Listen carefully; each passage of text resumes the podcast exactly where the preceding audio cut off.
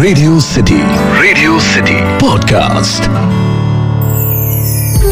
radio city पर कहानी पौराणिक भारत की। महाभारत में भीम सबसे शक्तिशाली योद्धा थे। कहा जाता है कि उनमें दस हज़ार हाथियों का बल था।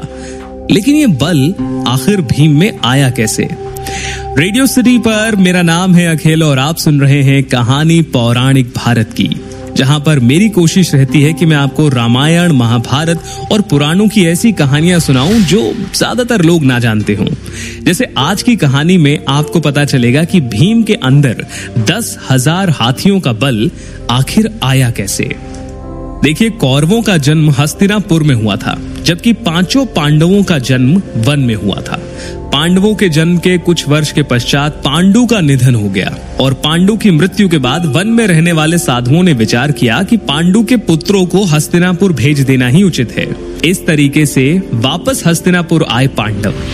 पांडव और कौरव साथ में ही खेलने लगे। दौड़ने में, निशाना लगाने में, कुश्ती आदि सभी खेलों में भीम सभी धृतराष्ट्र पुत्रों को हरा देता था। भीम सैन कौरवों से होड़ के कारण ही ऐसा करता था, लेकिन उनके मन में कोई बुरा भाव नहीं था। लेकिन दुर्योधन के मन में भीम के प्रति दुर्भावना पैदा हो गई थी। तब उसने उचित अवसर मिलते ही भीम को मारने का विचार किया। दुर्योधन ने एक बार खेलने के लिए गंगा तट पर शिविर लगवाया। उस स्थान का नाम रखा उदक क्रीडन। वहाँ खाने पीने इत्यादि सभी सुविधाएँ भी थी। दुर्योधन ने पांडवों को भी वहाँ बुलाया। एक दिन मौका पाकर दुर्योधन ने भीम के भोजन में जहर मिला दिया। जहर के असर से भीम बेहोश हो गए तो दुर्योधन ने दुशासन के साथ मिलकर उसे गंगा नदी में डाल दिया।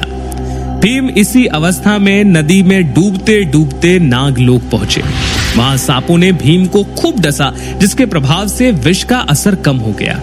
जब भीम को होश आया तो वे सर्पों को मारने लगे। सभी सर्प डरकर नागराज वासुकी के पास गए और अपनी पूरी बात बताई। जब वासुकी स्वयं भीमसेन के पास गए, उनके साथ आर्यक नाग ने भीम को पहचान लिया। आर्यक नाग भीम के नाना का नाना था। वह भीम से बड़े प्रेम से मिले। तब आर्यक ने वासुकी से कहा कि भीम को उन कुंडों का रस पीने की आज्ञा दी जाए, जिनमें हज़ारों हाथियों का बल है। वासुकी ने इसकी आज्ञा दी। तब भीम आठ कुंड पीकर एक दिव्य शैया पर सो गए। जब दुर्योधन ने भीम को विष देकर गंगा में फेंका तो उसे बड़ी खुशी हुई। शिविर के समाप्त होने पर सभी कौरव व पांडव भीम के बिना ही हस्तिनापुर के लिए रवाना हो गए। पांडवों ने सोचा कि भीम पहले चले गए होंगे। जब सभी हस्तिनापुर पहुँचे तो युधिष्ठिर ने माता कुंती से भीम के बारे में पूछा। तब कुंती ने भीम के ना लौटने की बात कही। सारी बात जानकर कुंती व्याकुल हो गई। तब उन्होंने विदुर को बुलाया और भीम को ढूँढने के लिए कहा। विदुर ने उन्हें सांत्वना दी और भीम को ढूँढने के लिए सैनिकों को लगा दिया। उधर नागलोक में भीम आठवें दिन रस पच जाने पर जागे। तब नागों ने भीम को गंगा के बाहर छोड़ा। जब भीम सही सलामत हस्तिनापुर पहुँचे तो सभी को बड़ा संतोष हुआ।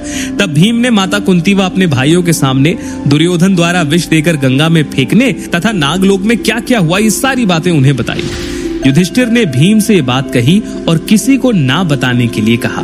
और इसी घटना के बाद से भीम के अंदर दस हज़ार हाथियों का बल आ गया था। तो ये कहानी महाभारत की है और इस कहानी के बारे में बहुत कम लोग जानते हैं। पाँचों पांडवों में भीम के अलावा युधिष्ठिर, अर्जुन, नकुल और सहदेव से जुड़ी हुई भी कई कहानियाँ हैं, जो मैं आपको आगे सुनाऊँगा रेडियो सिटी पर कहानी पौराणिक भारत की में। आपको आज की कहानी कैसी लगी, मुझे इंस्टाग्राम पर ज़रूर बताइए। मेरा हैंडल है at the rate R J Akhil के नाम से। तब तक सुनते रहिए रेडियो सिटी रग रग में दौड़े सिटी। रेडियो सिटी पर कहानी पौराणिक भारत की।